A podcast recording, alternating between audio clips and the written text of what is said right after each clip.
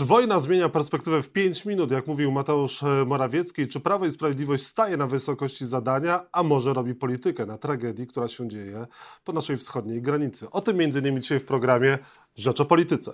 Jacek Nizinkiewicz, zapraszam. A Państwa moim gościem jest profesor Antoni Dudek, politolog, historyk UKSW. Dzień dobry Panie Profesorze. Dzień dobry Panu, dzień dobry Państwu. Panie profesorze, czy demokratyczny świat zachodni zawodzi Ukrainę e, podczas ataku na nią Rosji?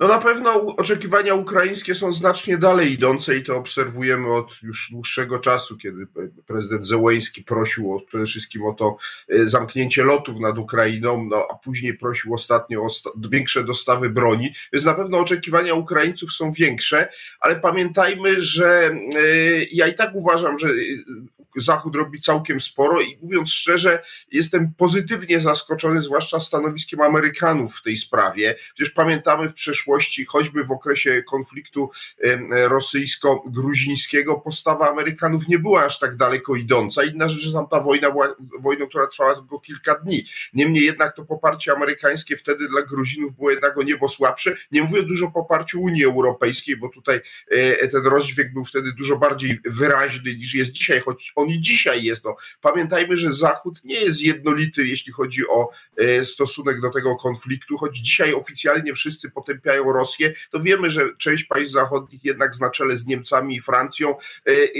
jest zainteresowany, żeby to zerwanie z Rosją nie było tak głębokie, na jakie się zanosi.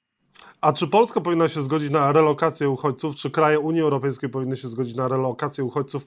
To rozładowałoby ten kryzys uchodźczy, z którym mamy teraz do czynienia?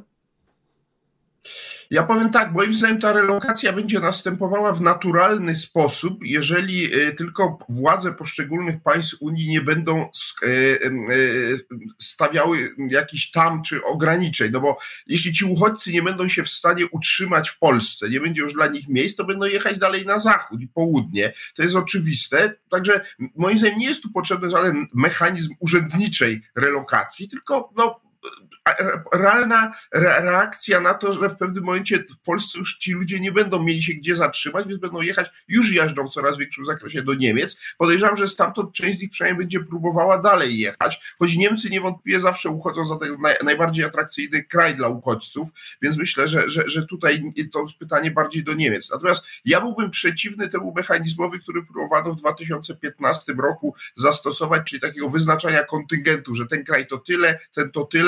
Nie, myślę, że tutaj raczej można oczekiwać, że każdy kraj zadeklaruje. No przypomnę, że prezydent Biden zapowiedział, że Stany Zjednoczone przyjmą 100 tysięcy uchodźców. Z tego co słyszałem, bardzo dużo uchodźców, którzy się ukraiński znaleźli w Polsce, występuje o możliwość przyjazdu do Kanady. Przypomnę, że władze Kanady ogłosiły, że w ogóle nie będą żadnych ograniczeń e, skład stawiały, jeśli chodzi o liczebność uchodźców, ponieważ wiemy, że Kanada jest największym miejscem diaspory ukraińskiej na świecie, to stąd się zapewne bierze. Więc widać, że są pewne kierunki, one są odległe, natomiast po stronie władz polskich, no na przykład jest pytanie o to, czy da się sfinansować zakładam, że być może z tych amerykańskich pieniędzy, z tych, z tych funduszy ogromnych, loty e, samolotami czy, czy e, rejsy statkami e, do Kanady, tych, tej części ukraińskich uchodźców, żeby no tam chcieli się udać. Więc to są takie działania, które moim zdaniem nie wymagają żadnego um, urzędowego limitowania, natomiast wymagają no, pewnej kooperacji i, i pewnej współpracy, pewnej aktywności na tym polu i ona moim zdaniem no, już powinna mieć miejsce, bo rzeczywiście te dwa miliony to moim zdaniem już jest tak liczba tak duża w Polsce, że w naturalny sposób się, to się będzie przedłużało, jeśli ta wojna się nie skończy w ciągu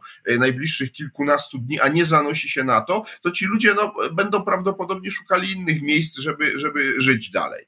Czy dzisiejszy przyjazd Joe Bidena do Polski, a wcześniej wiceprezydent Stanów Zjednoczonych, oznacza, że Polska e, rośnie w siłę i staje się coraz ważniejszym e, graczem nie tylko w regionie, ale również na świecie?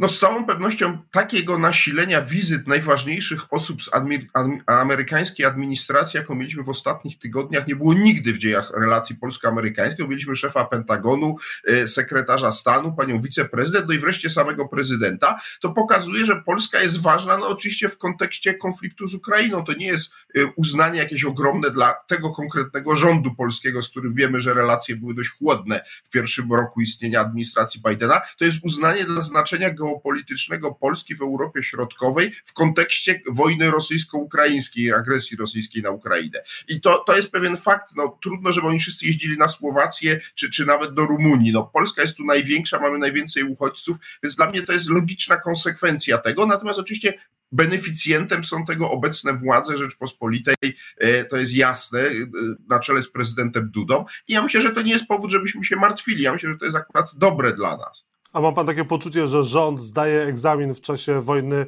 e, w Ukrainie? Czy prezydent Andrzej Duda również radzi sobie dobrze i staje na wysokości zadania?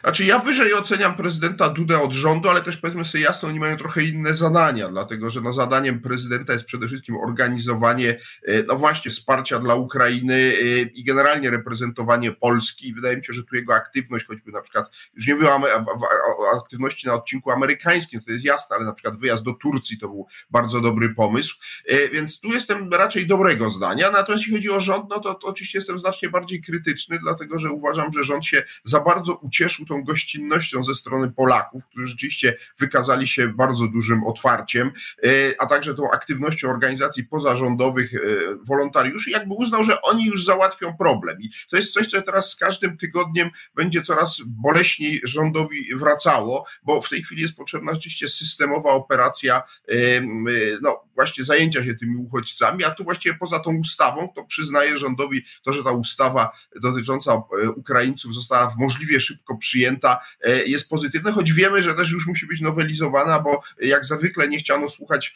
e, niczyich głosów z opozycji, żeby e, no, ten punkt dotyczący tego, skąd ci uchodźcy przychodzą, że niekoniecznie tylko z terytorium Ukrainy, bo się przedostają przez terytorium innych państw, żeby to było od razu ujęte w ustawie, że jak się ktoś przedostał przez Węgry i Słowację do Polski, to jest taki samym uchodźcą z Ukrainy, jak ten, który przyjechał przez Medykę, prawda? No to jest dość oczywiste i dziwne, że na poziomie legislacyjnym jakby posłowie PiSu nie raczyli tego uwzględnić, uwzględnić, ale teraz to poprawiają, no i dobrze. Ale to jest taki drobny przykład, że rząd PiSu ciągle się zachowuje, jakby wszystko wiedział lepiej od innych. I to nie jest moim zdaniem dobry prognostyk na przyszłość. Rząd Prawa i Sprawiedliwości chce zmiany konstytucji, czego nie uda się zrobić bez opozycji w parlamencie. Czy kluby parlamentarne powinny zgodzić się na zmianę konstytucji? Czy ona jest niezbędna, żeby wzmocnić polską obronność, jak również e, zabierać e, majątki oligarchom rosyjskim w Polsce?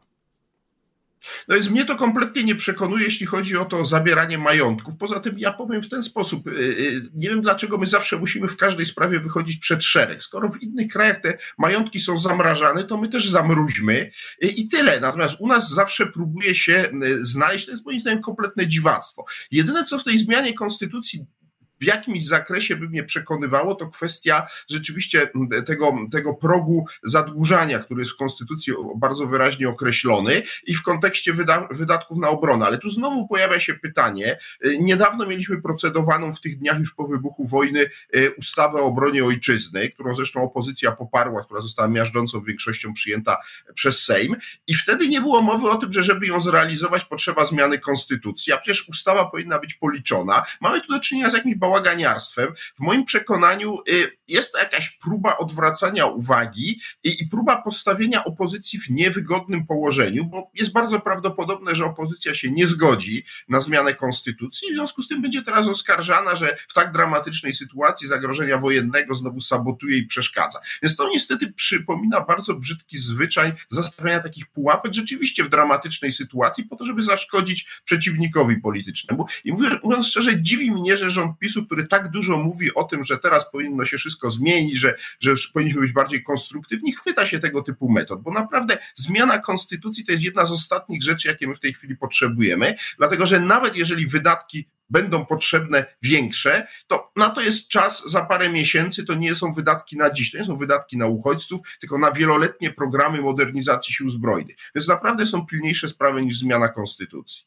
Panie e, profesorze, Jarosław Kaczyński w dzisiejszym wywiadzie dla Polski The Times e, powiedział, już szukam tego cytatu, e, powiedział, że o, o tym, o opozycji, która się nie chce zgodzić na te zmiany w konstytucji, że to jest, powiedział, że to jest dialektyka podejrzliwości ze strony, ze strony opozycji, ale również zaczął snuć teorię na temat e, katastrofy smoleńskiej, przyczyn tej katastrofy. No i powiedział, że teraz to on już wszystko wie, dlaczego do niej doszło, no ale powiedzieć nic na ten temat na razie nie może. E, czy Prawo i Sprawiedliwość będzie teraz sobie próbowało jakoś układać na nowo przyczyny katastrofy smoleńskiej, właśnie e, korzystając z tej agresji Rosji na Ukrainę? Czy może będzie próbowała oskarżyć na nowo Donalda Tuska, który widzimy, że jest na celowniku Prawa i Sprawiedliwości, jak również TVP? No ja mam wrażenie, że to jest już od jakiegoś czasu realizowane. Właśnie jak się ogląda TVP, o której, której pan mówi, to właśnie tam jest już wielokrotnie widziałem, jak jest sugestia bardzo oczywista. Od momentu, jak prezydent Zełęński wspomniał o katastrofie smoleńskiej, dając oczywiście do zrozumienia, że to jest odpowiedzialność rosyjska, co jest zrozumiałe, no bo Ukraińcy dzisiaj robią wszystko, żeby y, w krajach ich wspierających wzmocnić ten antyrosyjski kurs, z tego się uczepiono jako rzekomego dowodu na to, że prawda, Putin, no, no bo jest rozumowanie takie, skoro Putin był tak straszny, że mógł najechać na Ukrainę i dopuścić się tych wszystkich zbrodni, które, których się dopuszcza, no to z całą pewnością mógł się też dopuścić zamachu w Smoleńsku. No. I, I, to jest udowadnianie na takim poziomie. No to gdybyśmy szli tą logiką, to moglibyśmy powiedzieć, że w takim razie, no na przykład za wybuch wielkiego kryzysu gospodarczego ponosi e, winę Adolf Hitler, dlatego że skorzystał na tym, bo doszedł do władzy i później wykonał takie zbrodnie ogromne, no to no, ja oczywiście żartuję, natomiast no, to jest logika z przedszkola. No naprawdę no, nie można w ten sposób czegokolwiek udowadniać. Tu trzeba przedstawić jakieś konkretne dowody i i to jeśli chodzi o stronę rosyjską. Natomiast tym bardziej Donald Tusk tutaj występuje w roli demona zła, ale jak powiadam, no, te ataki na Tuska właściwie zrobiły się już tak groteskowe, że moim zdaniem są przeciwskuteczne. Jak ja śledzę te kolejne próby, no, na przykład powrotu do tego wystąpienia Donalda Tuska dla zjeździe niemieckiej CDU, które wygłosił po niemiecku e, i które są powtarzane, znowu to wróciło co drugi dzień, e, no to to jest po prostu żałosne. To znaczy, to jest po prostu e, propaganda, moim zdaniem, przeciwskuteczna i to się zemści tak naprawdę na jej autorach. Więc tyle mogę w tej sprawie powiedzieć. Donald Tusk pojechał do Brukseli, próbując odblokować e, środki unijne dla Polski.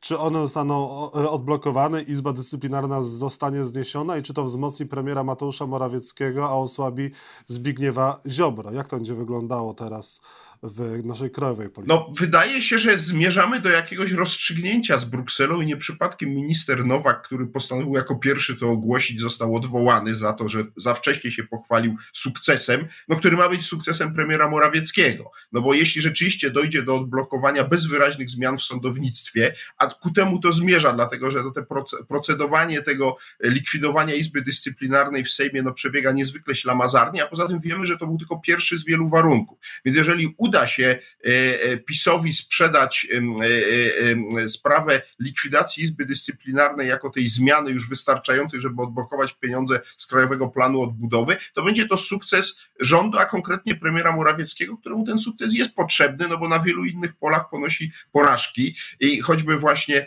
w tej chwili zobaczymy, kto zajmie miejsce ministra Nowaka. Mówi się, że ma wrócić do, do rządu pan poseł Kowalski, no, który został z tego rządu ewidentnie usunięty za otwartą, właściwie ostentacyjną krytykę premiera Morawieckiego, więc gdyby miał znowu wrócić do w roli, jak słyszałem, konstytucyjnego ministra, no to będzie to policzek dla, dla e, e, premiera, zwłaszcza, że pan Kowalski, poseł Kowalski jest e, z Solidarnej Polski Zbigniewa Ziobry, więc tutaj można powiedzieć, że Ziobro straci, jeśli ten kompromis zostanie zawarty, ale zarazem zyska być może konstytucyjnego ministra. A zatem w moim przekonaniu to są takie rozgrywki, powiedziałbym, dworskie, z których nic nie wynika. Na razie sytuacja jest patowa, to znaczy ani Zbigniew Ziobro nie jest w stanie zmusić prezesa Kaczyńskiego, żeby się pozbył e, Mateusza Morawieckiego z roli szefa rządu, ani Morawiecki nie jest w stanie nakłonić prezesa Kaczyńskiego, żeby wyrzucił Ziobrę z rządem mniejszościowym, żeby PiS już doszedł do wyborów. E, w związku z tym, jak mówię, moim zdaniem tu się nic nie zmienia, a przynajmniej nic nie wskazuje na to, że ma nastąpić jakieś gwałtowne